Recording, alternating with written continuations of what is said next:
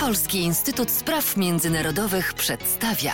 Tu mówi pism. Dzień dobry lub dobry wieczór, bo to o różnych porach w końcu. Słuchamy podcastów. Witam Państwa Łukasz Jasina i witam Damiana Wnukowskiego. Chyba Cię, Damianie, od maja lub czerwca w ogóle u nas nie było, ale już jesteś. Tak, dzień dobry, będę nadrabiał zaległości. Nie masz wielu zaległości, bo też czytamy Twoje teksty na stronie pism.pl.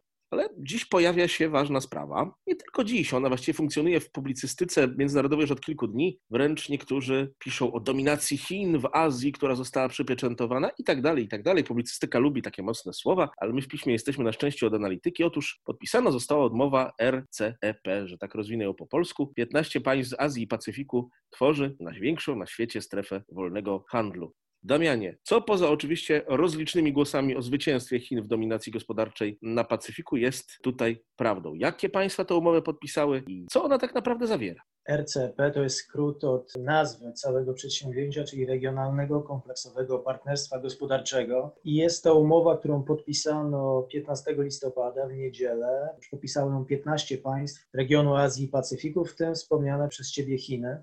Natomiast inicjatorem całego przedsięwzięcia i podpisania tej umowy nie były u jego zarania Chiny, ale ASEAN, czyli Stowarzyszenie Narodów Azji Południowo-Wschodniej. I to właśnie 10 państw ASEANu, łącznie z pięcioma swoimi partnerami gospodarczymi, z którymi już Stowarzyszenie miało wcześniej podpisane umowy handlowe, czyli poza Chinami również z Japonią, Koreą Południową, Australią i Nową Zelandią. Tą umowę podpisały w ostatnią niedzielę. I tworzy ta umowa, jeżeli ona wejdzie w życie, bo to też jeszcze musimy na to poczekać będzie proces ratyfikacji musiał być dokonany, ale stworzy ona po wejściu w życie największą strefę wolnego handlu na świecie. Ona miała, ta umowa przede wszystkim usprawnić współpracę gospodarczą, tak jak wspomniałem, między ASEANem a państwami, z których miało stowarzyszenie umowy handlowe, bo czasami one się ze sobą zapętlały, znaczy tworzyło się tak zwany noodle box, niektórzy mówili, czy taka mieszanka różnych umów, które utrudniały w praktyce współpracę handlową w regionie Azji i Pacyfiku. Teraz poprzez umowę RCEP te wszystkie różne umowy będą niejako uzupełnione i będzie ułatwiona współpraca między państwami, które podpisały tę umowę, chociażby przez tak istotną rzecz jak reguły pochodzenia towaru, gdzie czasami zawartość wkładu z jednego państwa w produkcie jest bardzo znacząca i to może, jeżeli nie ma umowy handlowej z państwem, do którego dany towar ma trafić, to może prowadzić do, do różnych komplikacji, jeżeli chodzi o naliczanie cel czy różne bariery pozataryfowe. Tu trzeba zaznaczyć, że pierwotnie tą umowę negocjowało 16 państw, jednego brakuje. Są to Indie, które w ubiegłym roku, w listopadzie, pod koniec negocjacji tych oficjalnych, zrezygnowały jednak z podpisania umowy. Razem z Indiami no, potencjał tej umowy byłby jeszcze większy, choć jak widzimy i bez nich to będzie największa strefa wolnego handlu. Natomiast Indie pozostają poza porozumieniem. Cały czas sygnatariusze umowy liczą na to, że w przyszłości Indie dołączą do porozumienia, dlatego też zostawiają pewne klauzule, które mogą być uruchomione w przypadku przystąpienia Indii do, do umowy.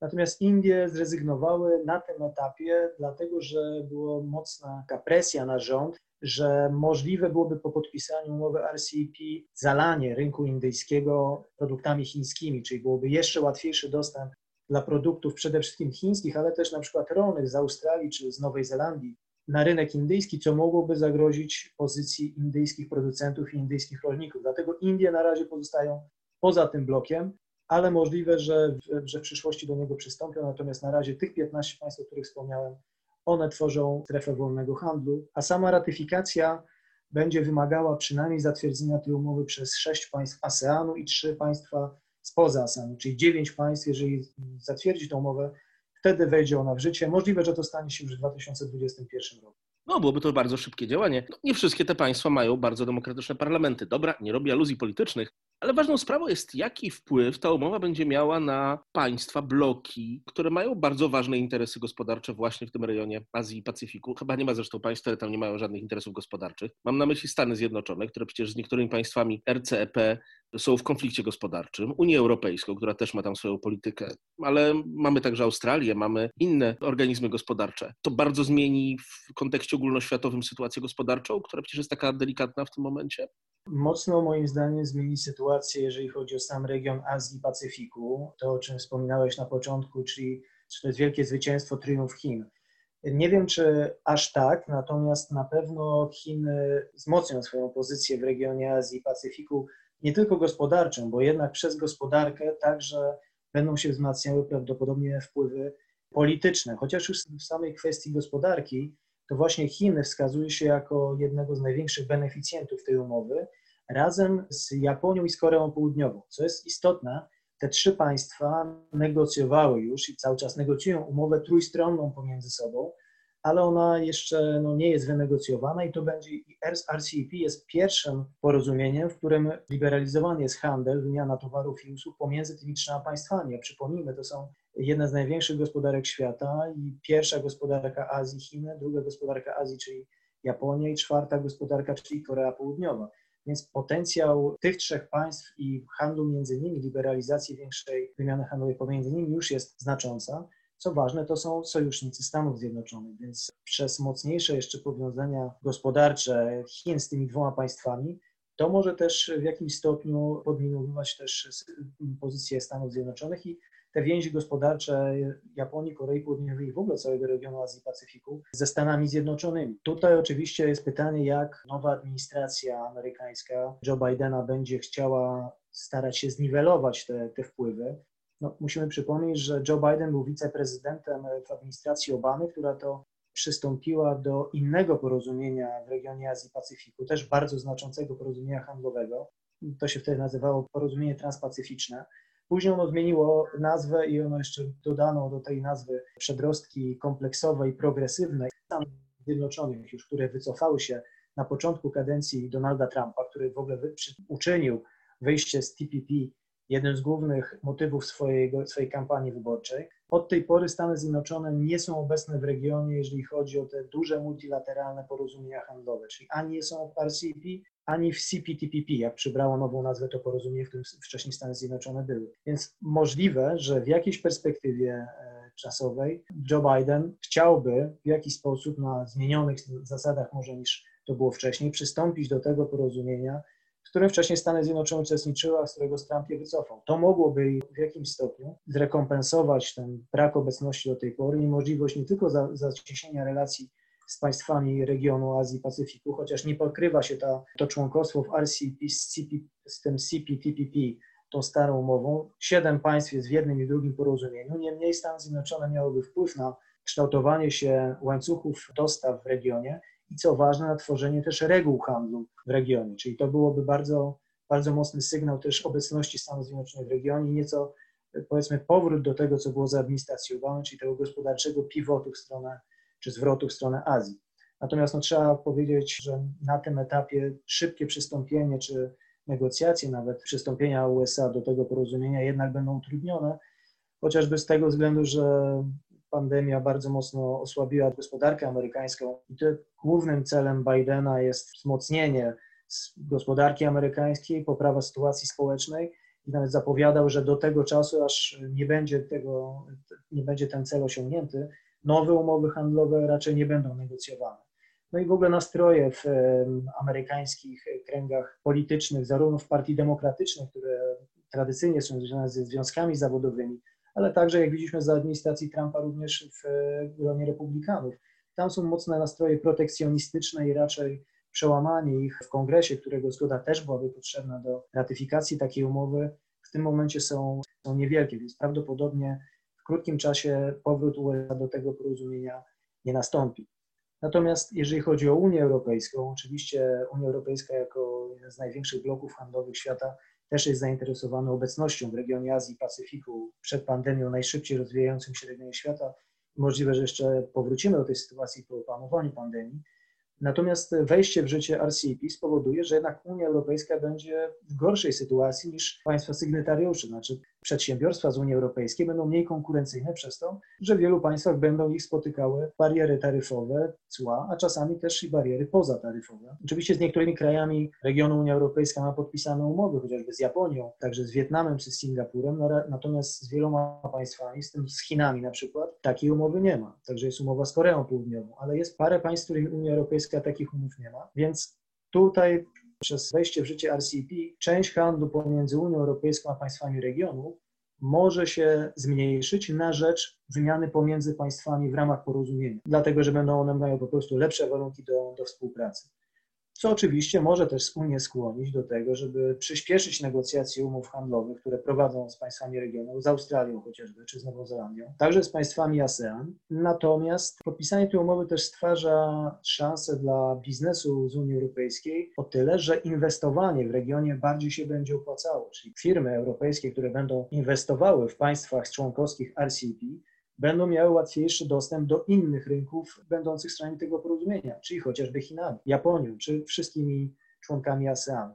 Więc tutaj zarówno są wyzwania dla Unii Europejskiej, jak też pewne korzyści, które mam nadzieję europejskie firmy będą w stanie wykorzystać. Fajna sprawa. Zobaczymy oczywiście, co z tego wyjdzie, ale przecież Chiny nie zasypują gruszek w popiele i w innych sprawach. Pojawił się też u naszych drogich publicystów jako ważny temat ostatnio cyfrowy jedwabny szlak. W ogóle wszystkie rzeczy w działaniach współpracy Chin z Europą, z krajami Azji, używające jedwabnego szlaku w nazwie, zawsze bardzo się spotykają chętnie z komentarzami. Czym jest cyfrowy jedwabny szlak? Poza tym, że jest formą współpracy technologiczną a la Chin, taką inną, podobno zupełnie niż to, co proponuje Europa czy Stany Zjednoczone. Cyfrowy jedwabny szlak tak naprawdę to nie jest nowa koncepcja, bo ona została ogłoszona już w 2015 roku jako część pewnie bardziej znanej, wokół której robiono więcej szumu w ostatnich latach, czyli koncepcji inicjatywy pasa i szlaku. I rzeczywiście sam cyfrowy jedwabny szlak, jak sama nazwa wskazuje, skupia się na współpracy technologicznej. Oczywiście ona była rozwijana w ostatnich latach na różnych polach, natomiast Widzimy też, że pandemia i to, co,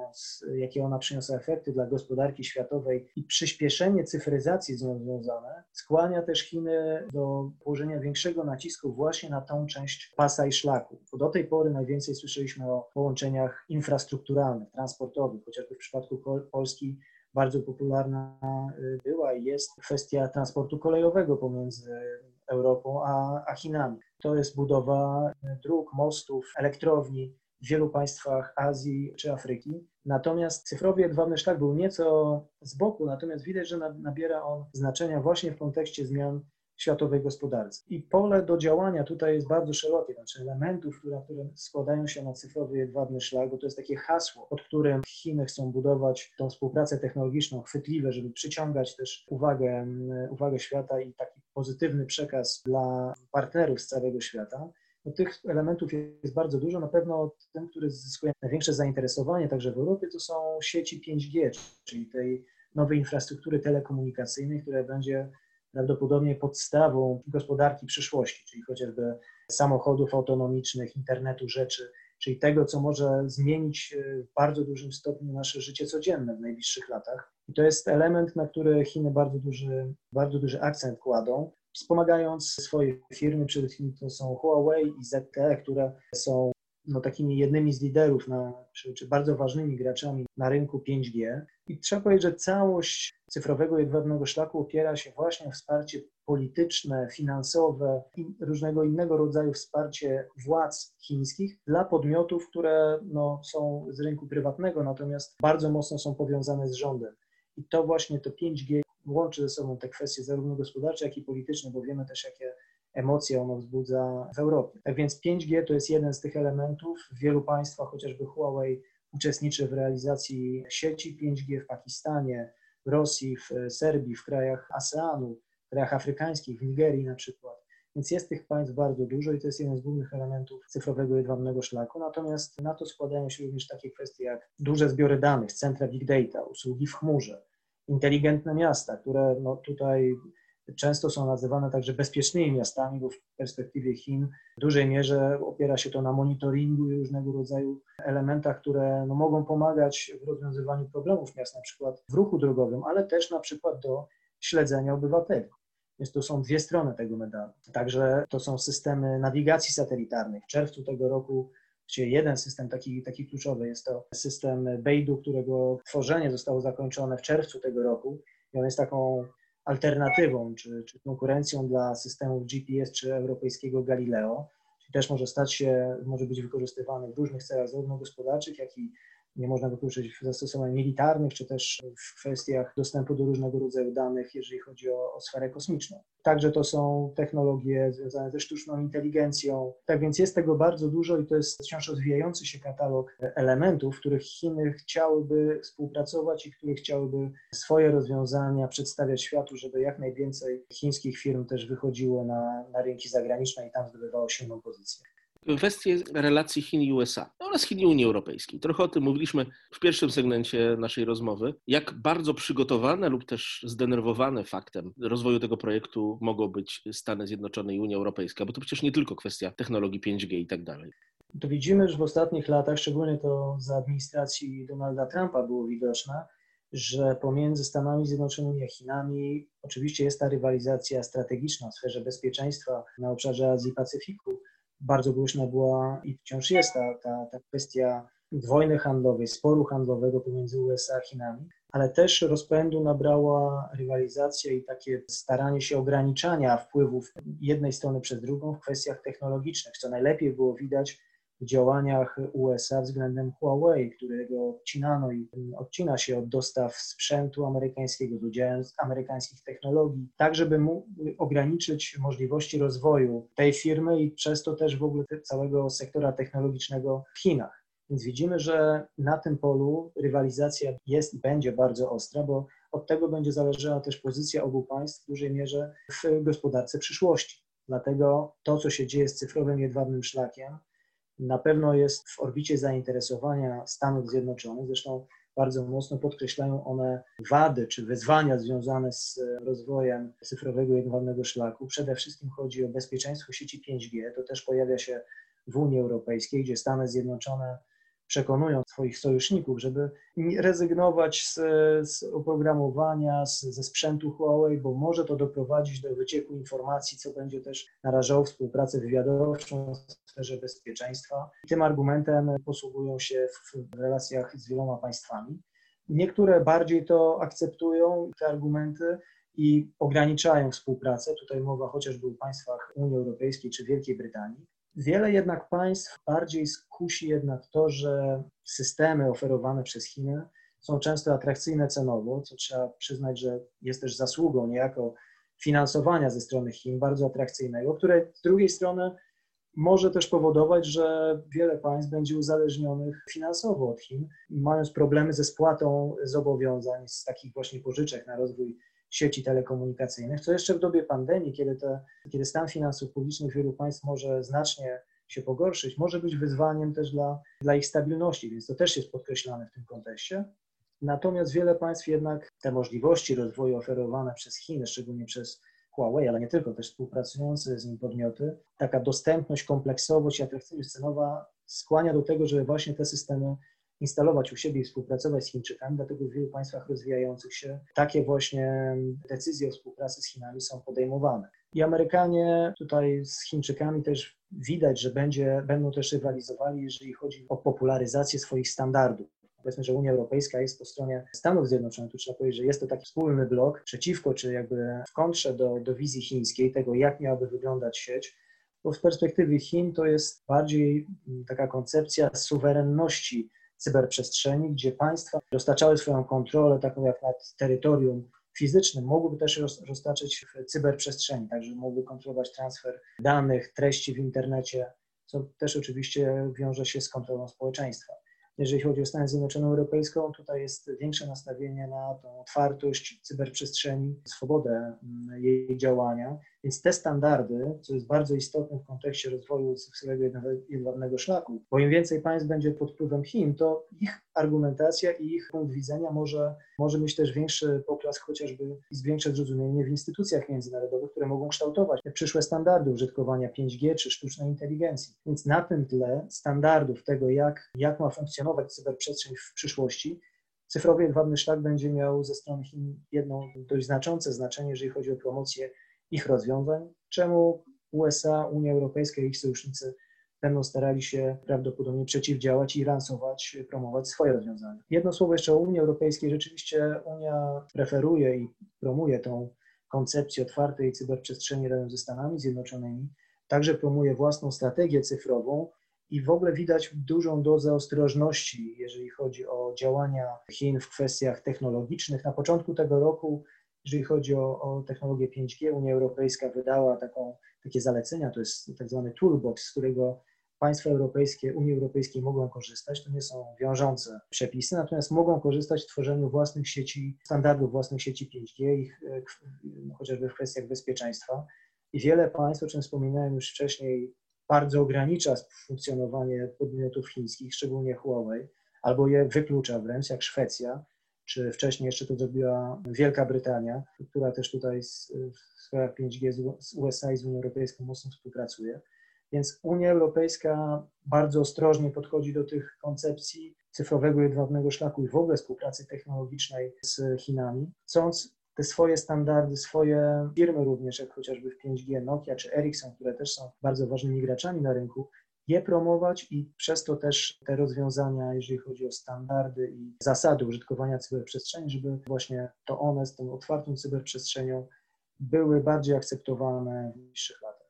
Tych problemów będzie zresztą że tak powiem, sentencjonalnie w przyszłości więcej, bo gospodarka będzie przechodziła ciekawe przemiany. Światowa gospodarka oczywiście w następnej dekadzie. A ty, Damianie, na szczęście w naszym imieniu obserwujesz, co, co cieszy. Dlatego rekomenduję Państwu czytanie tekstów Damiana Wnukowskiego, biuletynów, komentarzy na stronie pism.pl, bo moja przygrana na początku dotyczyła wyłącznie Damiana obecności w podcastach, która bardzo wiele nam daje, ale teksty powstają cały czas. Damianie, dzięki wielkie i dziękuję Ci za to, że znalazłeś czas, żeby z nami pogadać. Dziękuję bardzo.